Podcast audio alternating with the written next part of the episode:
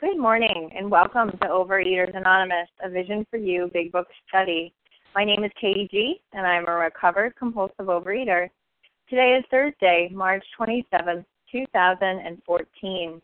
Today we are reading from the Big Book of Alcoholics Anonymous, and we are on page 39, the second paragraph.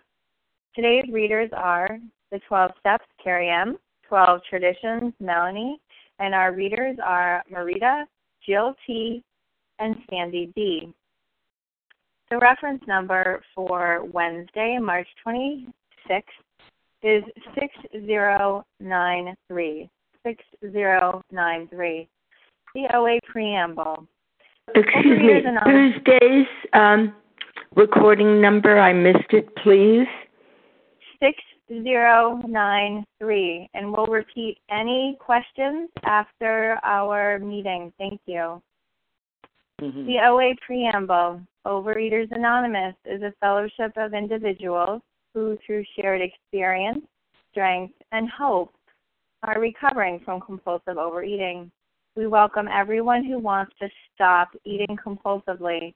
There are no dues or fees for members. We are self supporting through our own contributions, neither soliciting nor accepting outside donations.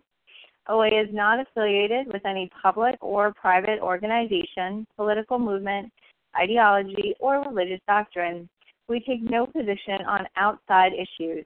Our primary purpose is to abstain from compulsive eating and to carry the message of recovery through the 12 steps of OA to those who still suffer. Our sole purpose. OA's fifth tradition states each group has but one primary purpose to carry its message to the compulsive overeater who still suffers. At a Vision for You Big Book study, our message is that people who suffer from compulsive overeating can recover through abstinence and the practice of the 12 steps and 12 traditions of Overeaters Anonymous. I will now ask Carrie M. to read the 12 steps. Good morning. Uh, thank you, Katie, for your service. My name is Carrie M., a grateful recovering compulsive overeater from Vermont. The 12 steps. 1. We admitted we were powerless over food, that our lives had become unmanageable. 2. Came to believe that a power greater than ourselves could restore us to sanity. 3. Made a decision to turn our will and our lives over to the care of God as we understood Him. 4. Made a searching and fearless moral inventory of ourselves. 5. Admitted to God, to ourselves, and to another human being the exact nature of our wrongs. 6. We're entirely ready to have God remove all these defects of character. 7. Humbly asked Him to remove our shortcomings. 8. Made a list of all persons we had harmed and became willing to make amends to them all. 9. Made direct amends to such people wherever possible, except when to do so would injure them or others. 10. Continued to take personal inventory and when we were wrong, promptly admitted it. 11. Sought through prayer and meditation to improve our conscious contact with God as we understood Him, praying only for knowledge of His will for us and the power to carry that out. And 12. Having had a spiritual awakening as the result of these steps, we tried to carry this message to compulsive overeaters and to practice these principles in all our affairs. Thank you, and I pass. Thanks, Carrie. I will now ask Melanie C. to read the 12 traditions. Melanie? Good morning. My name is Melanie C., and I'm calling in from Washington State this morning. I'm a recovered compulsive overeater. The 12 traditions. One, our common welfare should come first. Personal recovery depends upon OA unity. Two, for our group purpose, there is but one ultimate authority, a loving God as he may express himself in our group conscience. Our leaders are but trusted servants, they do not govern. Three, the only requirement for OA membership is a desire to stop eating compulsively. Four, each group should be autonomous, except in matters affecting other groups or OA as a whole. Five, each group has but one primary purpose to carry its message to the compulsive overeater who still suffers. Six, an OA group ought never endorse, finance, or lend the OA name to any related facility or outside enterprise, lest problems of money, property, and prestige divert us from our primary purpose. Seven, every OA group ought to be fully self supporting, declining outside contributions. Eight, Overeaters Anonymous should remain forever non professional, but our service centers may employ special workers. Nine, OA as such ought never be organized, but we may create service boards or committees directly responsible to those they serve. 10. Overeaters Anonymous has no opinion on outside issues. Hence, the OA name ought never be drawn into public controversy. 11. Our public relations policy is based on attraction rather than promotion. We need always maintain personal anonymity at the level of press, radio, films, television, and other public media of communication. 12. Anonymity is the spiritual foundation of all these traditions, ever reminding us to place principles before personalities. Pass. Thanks, Melanie C. How our meeting works. Our meeting focuses on the directions for recovery described in the Big Book of Alcoholics Anonymous. We read a paragraph or two from the literature, then stop and share on what was read. Anyone can share, but we ask that you keep your sharing to the topic and literature we are discussing, and that you keep your share to approximately three minutes. Singleness of purpose reminds us to identify as compulsive overeaters only. Our abstinence requirement for moderators is one year, and for readers is six months. There is no abstinence requirement for sharing on topic. This meeting does request that your sharing be directly linked to what was read. We are sharing what the directions in the Big Book mean to us. To share, press star 1 to unmute. Once you are done sharing, let us know by saying pass. Then press star 1 to mute your phone. In order to have a quiet meeting, everyone's phone except the speaker's should be moder- muted. Today we resume our study of the Big Book on page 39, the second paragraph. We're actually going to start a few sentences above, but our sharing will be directed at the second paragraph. And I will now ask Marita to please read that paragraph and share. Marita? Thank you, Katie. This is Marita, compulsive overeater, recovered in Virginia. But the actual or potential alcoholic, with hardly an exception, will be absolutely unable to stop drinking on the basis of self knowledge.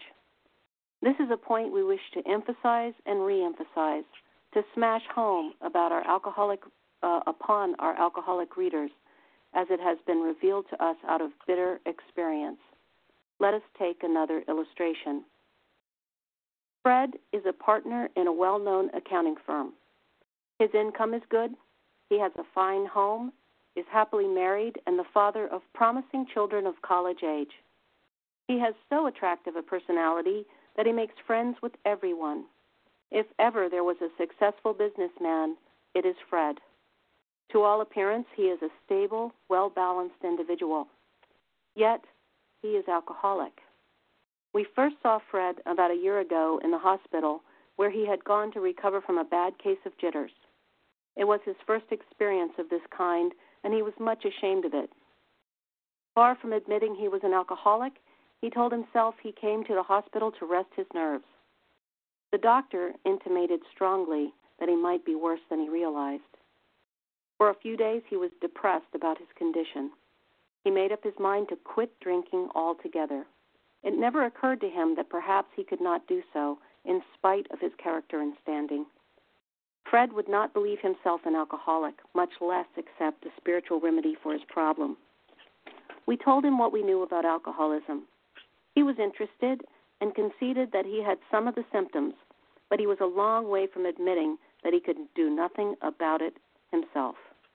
He was positive that this humiliating experience, plus the knowledge he had acquired, would keep him sober the rest of his life. Self knowledge would fix it. Okay, so here's our third illustration in this chapter Mr. Fred. Um, and he's what we call a high bottom alcoholic, meaning that he didn't have to lose everything um, to have this disease overtake him and uh, become the uncontrollable obsession in his mind and uh, uncontrolled drinking once he does ingest it in his body.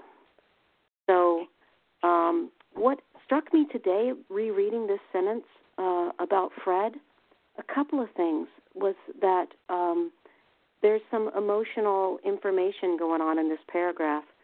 Um, it says that he was ashamed when he got to the hospital. He was ashamed, and that he was telling himself that he was here to rest his nerves.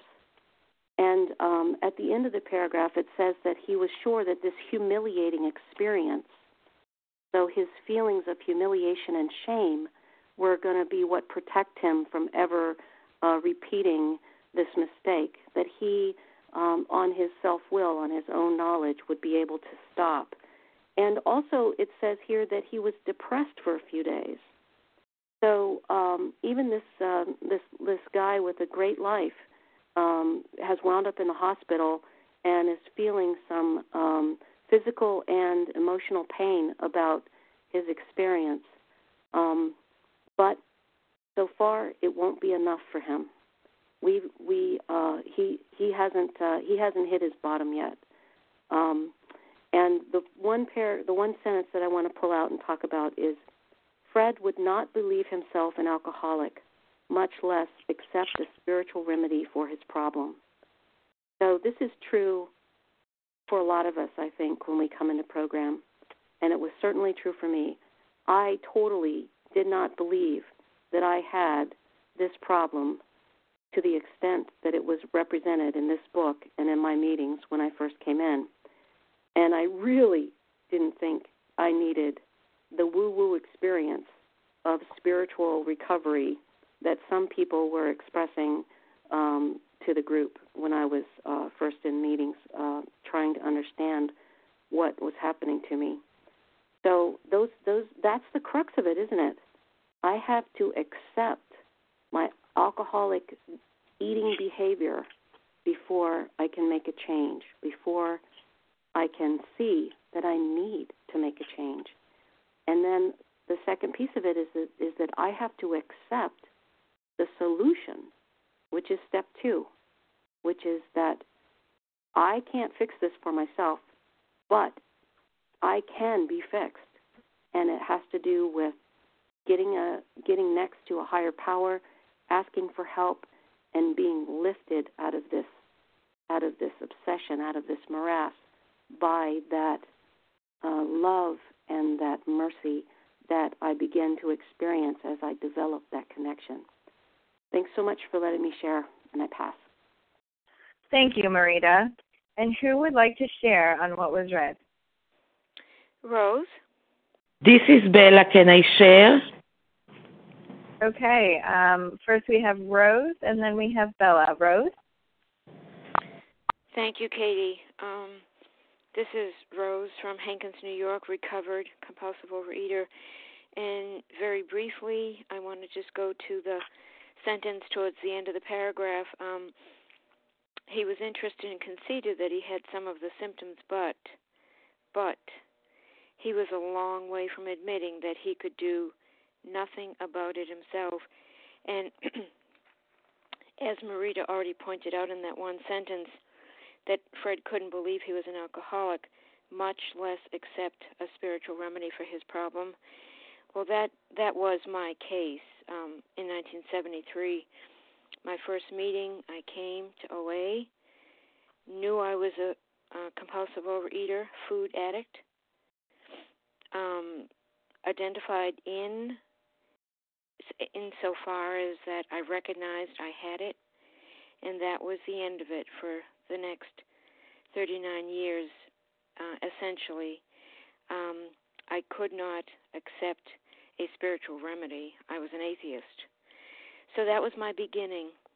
and thanks to the power of um, this program, I remained in the rooms and was part of that 75% of the relapse rate people. But then uh, the thing that took place was hitting bottom and admitting finally I couldn't, um, I didn't have the power over food. Um, the other thing that happened along the way was that just from being in the meetings, and I did buy this book, but I never read those beginning these beginning chapters, and therefore I never um, got a recovery um, or psychic change or any personality alteration whatsoever until a woman brought me through these pages. And at that point, um, I I um, became abstinent, and thanks to God, have stayed abstinent since then. So, so uh, I, I was a low bottom. I wasn't a high bottom as Fred was, but um, the uh, the instruction here and the message here, the powerful message of what it um, means to accept the spiritual principles in order to um, receive the recovery. I just, for me, written written inside of me. Thank you for letting me share. I'll pass. Thanks, Rose. Bella. Thank you. Good morning. My name is Bella, and I'm a thankful recovered compulsive overeater. Thank you, Katie, for doing this service, and thank you very much, everybody that is on the line. I love this paragraph. It's a very, very painful paragraph. And I can say it's not Fred's story only, it's mine story. Yes, I was there, and thank you, God, that I am not there anymore. And I want to talk a little about the last sentence. Self knowledge would fix it. The selfishness, the self center, the I can do it. I have the control. My knowledge is enough to control my life. Yes, I can do it. I am smart enough.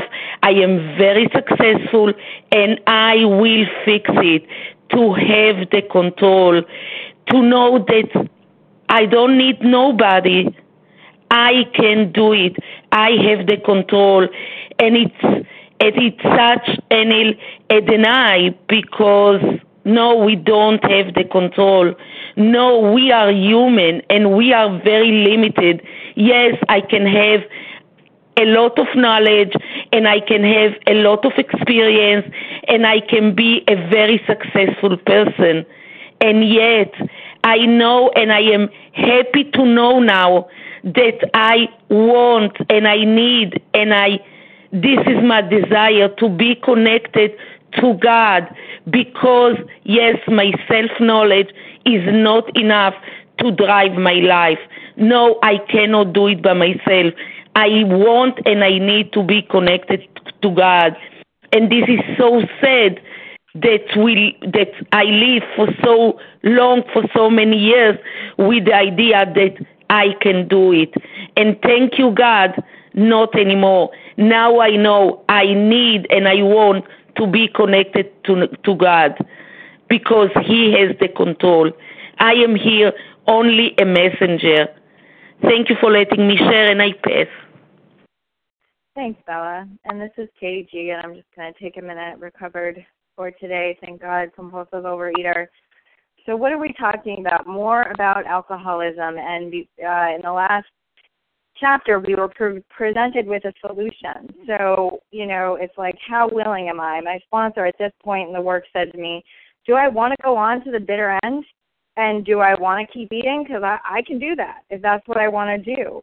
Um, and the point that's being smashed home with Fred, when smash home means to violently break, um, you know, that, that's being shared with us out of bitter experience uh, petulant, you know, awful, bad experience. I is that my will, my desires to stop are never going to work. And it was so confusing for me, right? Because I knew how to control my weight. Like I've been 228 pounds and 110 pounds, and vomiting and laxatives, you know, got me down. They would control it for a while and I would make up my mind to quit altogether, just like Fred, but I couldn't end up not starting again. I always, always started again. And I went to therapists and psychiatrists you know, my dad brought me to all of the psychiatrists in Boston, eating disorder specialists, and I thought, okay, drinking lax drinking laxatives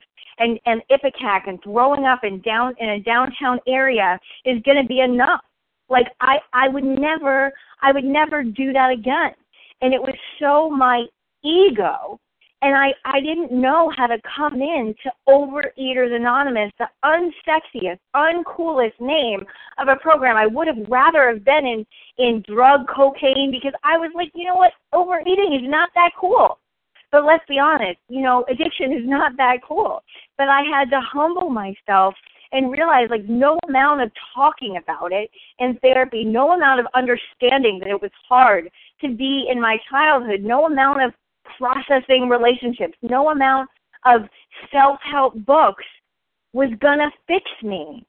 I had to get God. And in abstinence, when I was not eating no matter what, which was the start of my recovery, I had to again concede like I wasn't living on a spiritual basis. And just understanding that resentments are going to kill me when I'm abstinent, even when I've done the work, isn't enough. I have to take the actions. My life got gets really colorful if I'm not taking the actions. And the reason for this is because I am just like Fred. I'll admit I have some of the symptoms, but it's that okay, but I can do this. I'm going to pull myself up by my bootstraps. And thank you God, my bootstraps are gone. You know, and every day that I wake up and I remember that I do not have those bootstraps. I cannot do this. Self knowledge will not fix me. God has to fix me. And the only way to get to God is to stay abstinent and do the steps to clear myself out of my selfishness, dishonesty, resentment, and fear with God's help. That is how I do this a day at a time. And thank you so much for allowing me to share. And who else would like to share on what was read? Larry. Lauren S. from Pittsburgh. Yeah, I sure. Okay, so I heard Lauren and Larry, but I heard someone before them. Paula. Paula. Okay. So Paula, Larry, and Lauren. Did I get everybody? Sharon, Colorado. All right. So that's our lineup. We're going to start with Paula, Larry, Lauren, and Sharon. Good morning, and thank you again, Katie G. from Boston. This would be Paula D. from Florida currently. You know, it begins with a recovered compulsive overeater, proud to say, so happy to be able to say that. Let us take another illustration. So we come along here, and you know, we talked about our friend Jim, and uh, then we turned around and we went to the jaywalker. Well, wait, just in case. Fred, let's go to Fred. And here it is. And here, what does he say? It was his first experience of this kind, and he was much ashamed of it, far from admitting to take or accept as true. He was an alcoholic. He told himself, Oh, well, that's good. He came to the hospital to rest his nerves. Well, I'm glad he told himself because I'm sure nobody else did. The doctor intimidated strongly Hmm. Wonder how that came out. That he might be worse than he realized. For a few days he was depressed, and then he made up his mind. Oh, there he goes again. Remember the one that told himself he made up his mind to quit drinking altogether. It never occurred to him that perhaps he could not do so in spite of his character and standing. Never occurred. We're talking about a sick mind here that would behave like a sick mind. There would be no truth there. I just want to switch over to go over to the next page because there is again, he was interested in conceded that he had some of the symptoms. Even he admitted that was true. He had some of the symptoms, but he was a long way from admitting as true that he could do nothing about it himself. Thank you for allowing me to share. And with that, I do pass. Thank you, Paula. And Larry. Good morning, Katie. Thanks for your service. Larry, recovered um, compulsive overeater from Chicago. You know, so um, yeah, we've heard some good things here in this uh, this paragraph about Fred. First off, you know, nobody names the kid Fred anymore. So I and I mentioned that just nor do they name their kids Larry. Um, I mention that because when I first read this, again, kind of antiquated and, and words even names can can turn me off to the message. Um, but you know, I digress a little bit. But what I'll say is, is that you know, you know, as a person thinks in their heart, so are they. You know, and and there's a Latin term that that, that I think about, uh, sine qua non. Sine qua non. It refers to like an indispensable and essential action or, or condition or like an ingredient without which it could not be, without which it could not be, sine qua non. And I'm reminded of that because, you know, you see, I, I can relate to Fred. Step one is the sine qua non of my recovered state of being.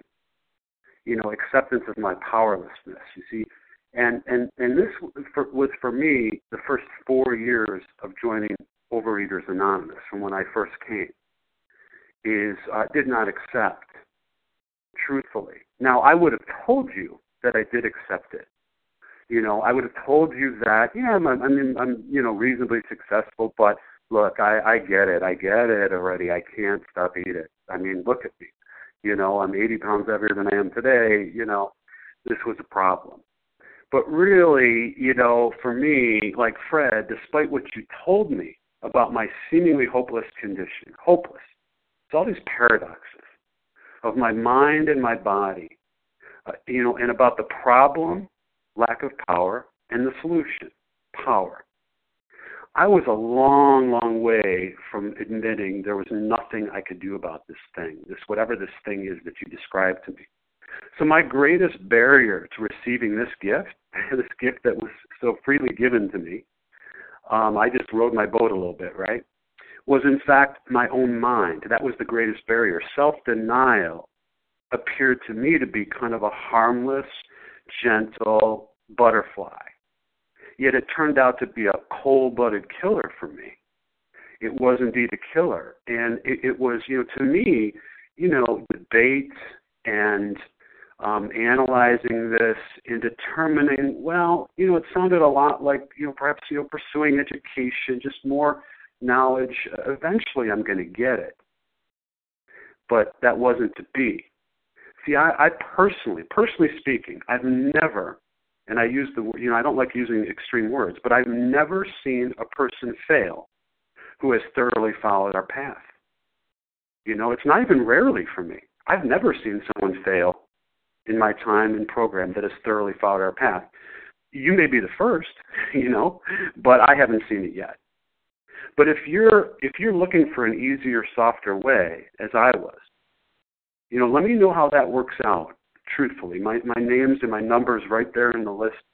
Call me up. I want to know. I'm I'm I'm curious about it.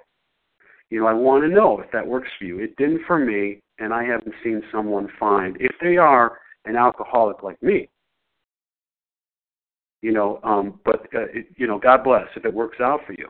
As for me, as long as I was to hold on to my old ideas, my result was zilch, zero, nothing.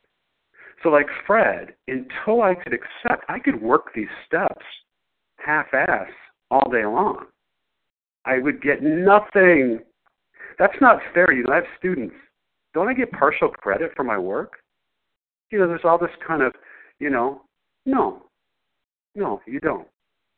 That sucks. It's not fair. You know what? You you don't. That's not that you know and it would be fair wouldn't it? That we get like partial credit. Let me let me give some half measures and let me you know let me apply some of my self knowledge i'll do a little diet with group support but then i'll also kind of come to the rooms and kind of dip my toes into the pool. I got nothing. That's what i did and it wasn't fair you know and finally the disease beat me down punched me out and that's what you couldn't convince me i'll just debate with you I'll waste your time. I'll blow through one sponsor after another and waste your time. Uh, but as soon as I accepted, how you know, people ask me, you know, how how long does it take? How, how long does it take? Sometime between now and never. You accept it, and you and you and you row your boat just a little. God will flood in. That's what happened to me. That's why I speak with confidence. I speak with the confidence that my higher power has given me he did this for me. I didn't do anything. I just rowed my boat with great humility, I tell you. And he he flooded in, flooded in. thank God for for Alcoholics Anonymous, uh, and I'll pass. Thanks. Thank you, Larry. And Lauren, go ahead. Thank you. Okay. Lauren S. from Pittsburgh, a recovered compulsive overeater. Love these stories. Um, Fred, he won't admit the first step, and he does not believe the second step, which is okay. That's just where Fred is in his program. But, you know, if he's a chronic addict, uh, he could die from this. What I what I did to relate to this paragraph was uh, whenever I saw the word Fred, uh, well, I'll just give an example. This is how I related. I, I substituted words for my own, so I wrote, Lauren is a partner in a well known university. Her income is good. She has a fine apartment. She has a she's happily with a family and is the daughter of promising parents. Um, you know, kept on doing that further down. The doctors suggested strongly that she might be worse than she realized. For a few days, she was depressed about her condition. Her she made up her mind to quit binging.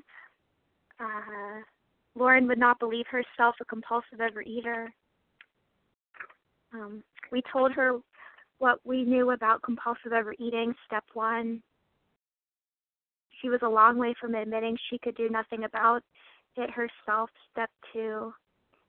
Um, do I believe that the humiliating humiliating experience plus the knowledge I had accumulated would keep me sober the rest of my life. That self knowledge would fix me. So, and then I just continued substituting out words until the end of the story on page 42. And reading it this way, whew, it put myself in the shoes of Fred, which, um, when you're sponsoring somebody, they say putting yourself in that other person's shoes makes the difference between uh, success and failure. And I absolutely, absolutely identify with Fred um, changing words and, and turning him into Lauren's story. With that, I will pass. Thanks, Lauren. And Sharon, go ahead.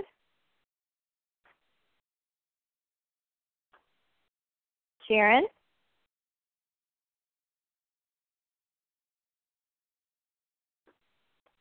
Sharon from Colorado. If you would press star one, please, to unmute.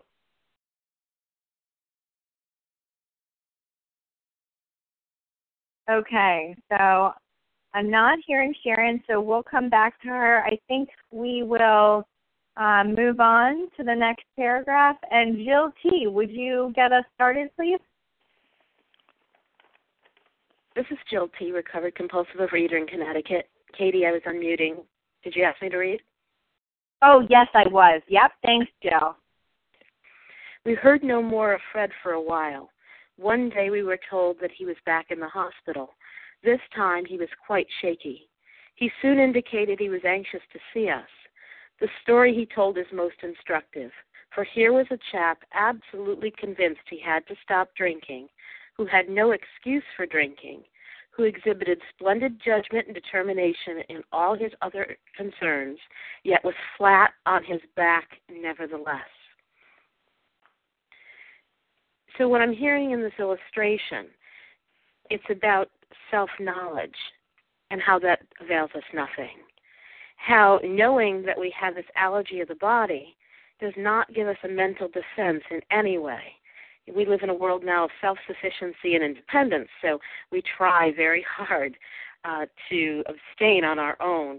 And from what I'm reading here, uh, this is about a year later because the previous uh, paragraph tells us that they met Fred about a year ago. And so my conclusion is that he's been drinking throughout this year and he's gotten a deeper understanding of the fact that he needs to stop drinking and that now he is anxious to see us where before we approached him and he said oh i have some of those symptoms but you know uh, thank you very much for the information so now he has some knowledge and some internalization that, and he's convinced that he needs to stop drinking. No excuses. And he can't figure out why, nevertheless, he's flat on his back with trying. This reminds me of, of the uh, notion that I can do it myself, uh, and how many times in Overeaters Anonymous, we come in and as I did and I learned about the allergy of the body very early on and said, "Okay, great, that's it. Now I understand. Now I can stay on my food plan." Now I have the power that it's going to take because now knowledge is power and I understand that. And I learned that just being abstinent will not keep me abstinent. That eventually, sometimes quickly, sometimes slowly, I'm going to return to the food because that mental obsession is not dealt with in a food plan. So I had all kinds of doctors telling me that I was going to die, and for years I said, "Okay, yeah, yeah, yeah," and I, I minimized what they were saying. I also informed um, my family that that I needed help, and I went to meetings and I sought professional help, and I did everything I knew to do. What I didn't realize is of myself, I cannot get this thing. So heartbreakingly, time and time again, working a food plan, working a food plan, working a food plan, eliminating my personal binge foods, knowing about the allergy of the body, I missed the obsession of the mind and how tricky it was. Self knowledge, this aspect of more about alcoholism, is really important because we think that as long as we are reading the book and learning about the book, we're going to be able to abstain. What it tells me is that without working the remainder of the steps, without finding that higher power and that power in the God of my understanding that's going to give me that personality change sufficient to bring about recovery and will lift the merciless obsession from me without finding that God and working the remainder of the steps, that I'm doomed. So thank you. I'm done sharing. Thank you, Joe. And who would like to share on what was read? This is Janice. Corrado again. Okay, so I heard a couple names. The only one that my ears heard was Janice. Could uh, everybody else please repeat yourself? Marcella. Sharon, Colorado.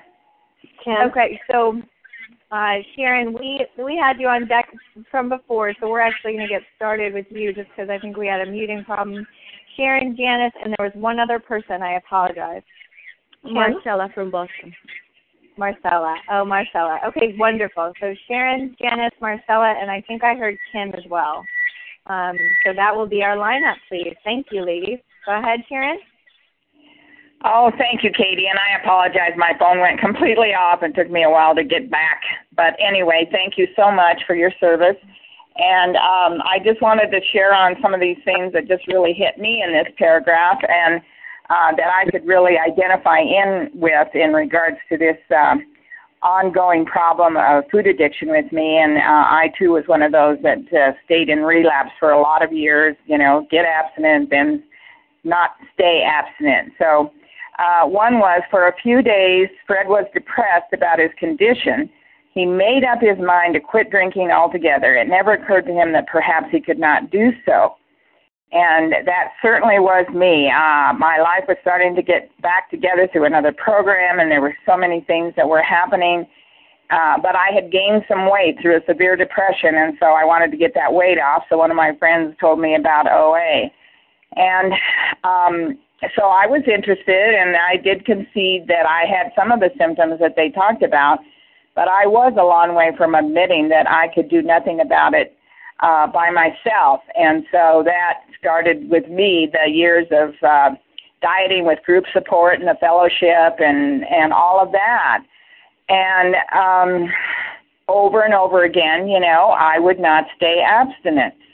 And um, so I would try and, again, you know, not getting the underlying truth and fact that I had in this area with the food the same seemingly hopeless state of mind and body that I had had with the alcohol. I just was not willing or able to see that.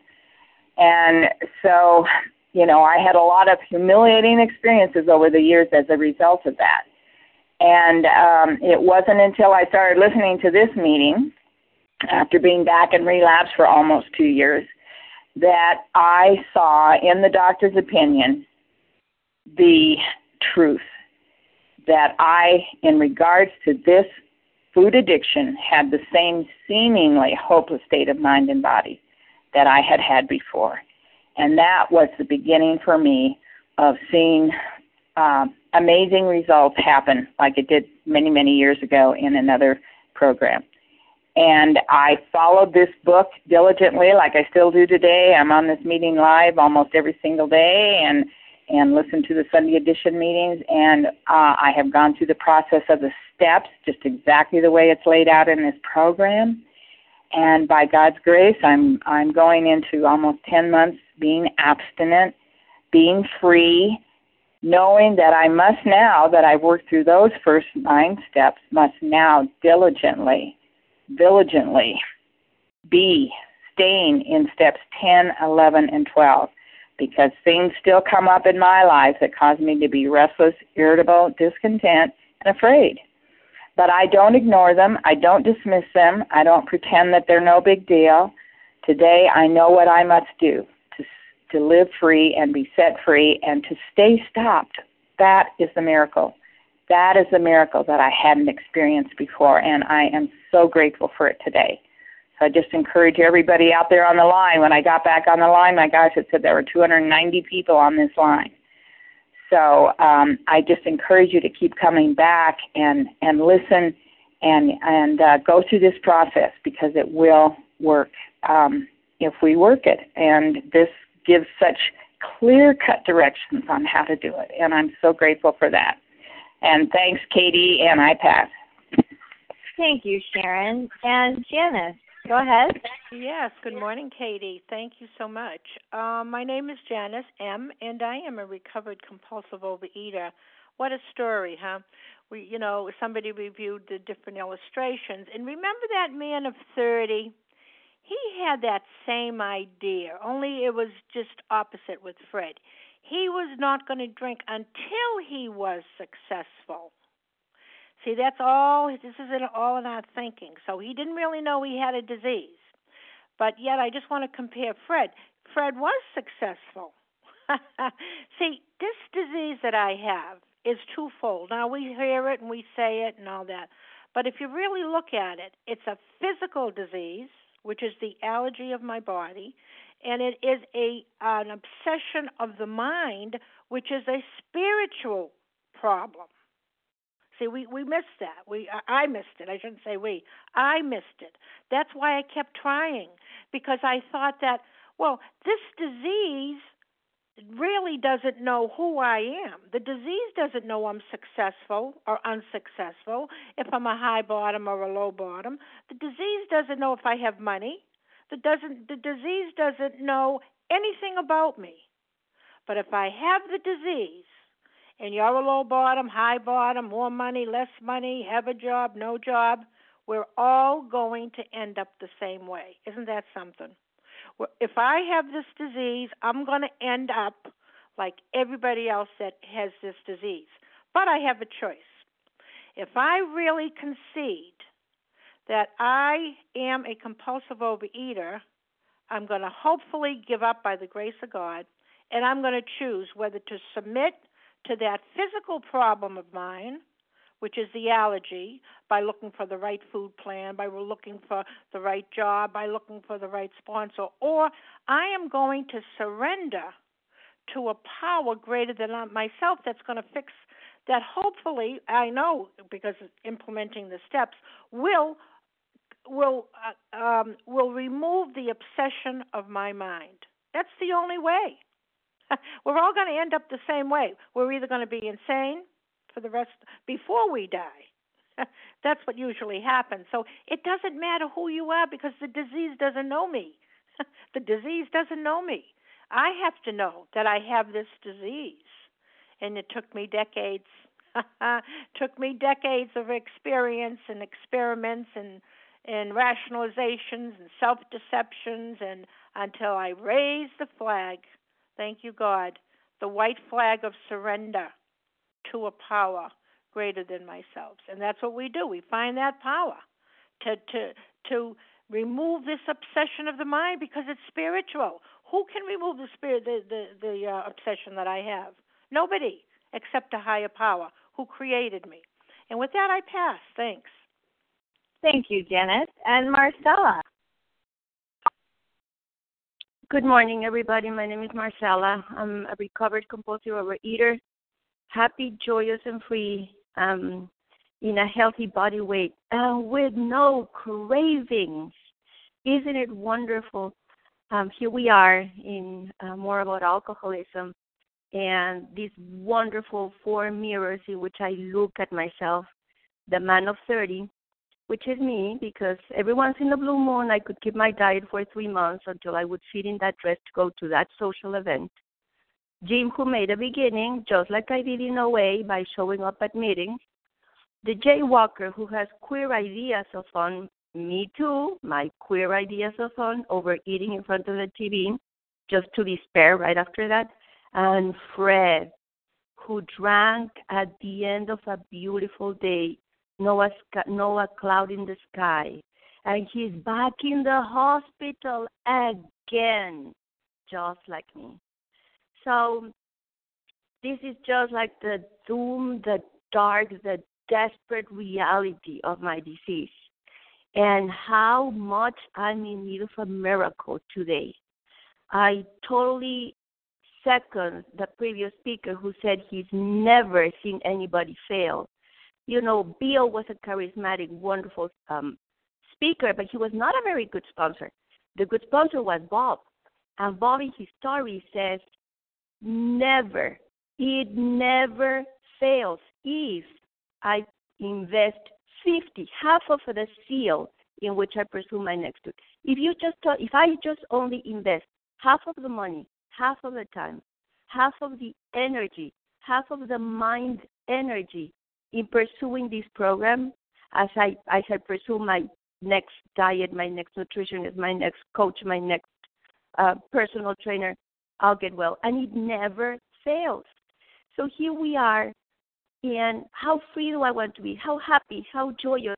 How free from the obsession of the mind? Well, if I just want to get rid of the physical, um, of the cravings of the physical allergy, just put the food down, you know, just the trigger down, and that'll alleviate a little the physical cravings. But if I want a conscious contact with an endless happy power that will enable me to live free of the session and direct my God given energies to serve others, then I need the process of this book.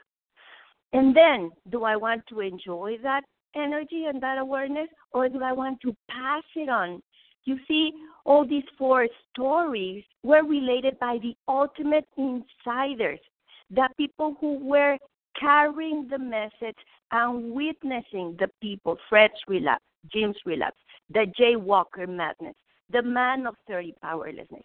Who do you want to be? Do you want to sit on the edges just saying, ah, oh, this is interesting? Or do you want to experience in your flesh the marvelous wholesale miracle that is being announced in this meeting. I strongly encourage you, jump in, get the whole entire feast, call somebody in the line, and read the book and experience the miracle you're eligible to. And with that, I pass. Thank you, Marcella. And Kim.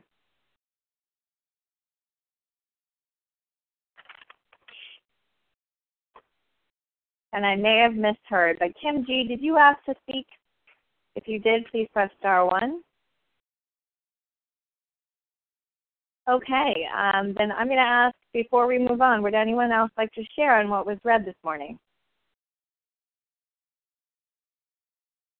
Hi, it's Katie. Leah. Okay, I heard Leah, and then I heard Sandy D. Leah? Thank you so much, Katie G, for your service. Good morning, everybody. My name's Leigh. I'm a recovered compulsive overeater.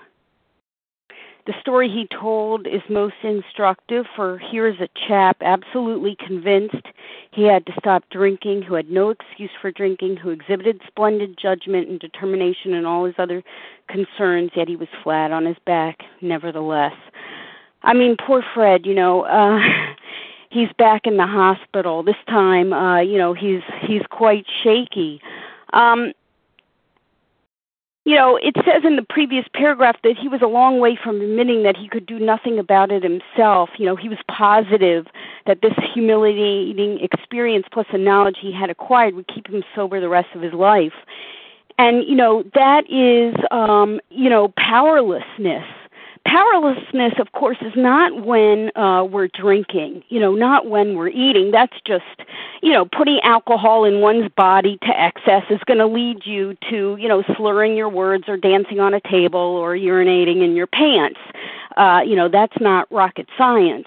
When they talk about powerless it means you know that when you learn all about alcoholism like Fred did because they spent time with him and when you learn all about it, and when you know that you have no excuse for doing this behavior, and you know you got everything to lose by engaging in this behavior, and you still cannot go through life without drinking, that's powerlessness. When you have all that knowledge, when you have all that intellect, when you have all that awareness, and all of that won't help you stay sober. You'll be drunk, but you'll know exactly why. You'll be a smart drunk. You know, we have a lot of smart compulsive overeaters. We have a lot of people that attend this meeting and they know a lot because we're in this book dinging into the paragraphs every single day. But see, we have a much bigger problem, and our bigger problem is when we're not compulsively overeating because we're abstinent. And that's too much for people like us. The disease is at its maximum when there's no food present, when we're not compulsively overeating. Because this is about living without having to compulsively overeat. This looks like it's about not compulsive overeating. But this is not about not compulsive overeating. This is about living sober. This is about living abstinently without having to binge your brains out to stand it. That's step one. He hadn't reached that point yet. And if you can't take step one, then you can't take step two. We have a soul sickness that manifests itself in mind and body. He's got a recipe for disaster going on here. He's got denial of the reality of our illness. He's got pride and arrogance. He believed that his splendid judgment and determination was all that he needed. He's got self reliance. He's got a sense of entitlement that, you know, now I know about my disease and that's all it's going to take to conquer this. But that's not enough because we have to deal with the disease or it will deal with us. If you're like me, and I don't know if you are, if you're like me, your greatest obstacle to your recovery will be your own judgment. Doing what you think is best for you is what you got, what got you here. And that's exactly what's true for me until I was beaten to a pulp. You know, we're not talking about temporary respite here. We can get temporary respite perhaps by some frequent companionship with our fellows. But I'm really screwed if that's all I'm relying on. At least that was my case. But through enough suffering and through enough pain and through enough degradation that broke me down, I had to die before I was born again, die before I realized that I was going to have to surrender to something much greater than myself. How hungry was I to get well? How hungry was I to get well? Because unless I humbled myself uh, by taking step one, then I did not need the rest of the program. Because if I thought I had power and splendid judgment and determination and self knowledge and intellect over this disease, then I do not need to believe in a power greater than myself to restore me to sanity. And if I don't believe that I don't have to turn my will and my life over to that power, then I certainly do not need to pursue the steps as if my life depends upon it. And with that, I pass. Thank you. Thank you, Leah. And Sandy D, you'll get us wrapped up, please. Go for it. Sandy? please press star one. Hi, this is Sandy D, recovered compulsive overeater in New York. So, looking at Fred's story, I'm wondering if um, the the writers were trying to find a way for people to identify. When we read the story of the man of 30, who could stop really for 25 years? Nobody I know. When we read Jim's story, um, who was such a low bottom as Jim, um, working for a business he once owned? And then there was the extreme story of the jaywalker that people say is too ridiculous for words, certainly too ridiculous to identify with. So here is Fred. Fred, a man with no no problems, no no clouds on the horizon. If if we can't identify with any of the more extreme cases, maybe maybe we can identify with Fred, thinking well of ourselves, thinking that we um, are not as bad as other people. But yet, Fred, who had no excuse for drinking, was still in the same state, still on his back, just like Jim, just like Bill, just like all the other people who um, were unable to stop. Um, thank you very much. I pass. Thank you, Sandy D. And it is 7:55. Um, so we will now close the meeting. Thank you to everyone who shared. We will now close with a reading from the Big Book on page 164, followed by the Serenity Prayer. And I will ask uh, Marita to read A Vision for You. Our book is meant to be suggestive only.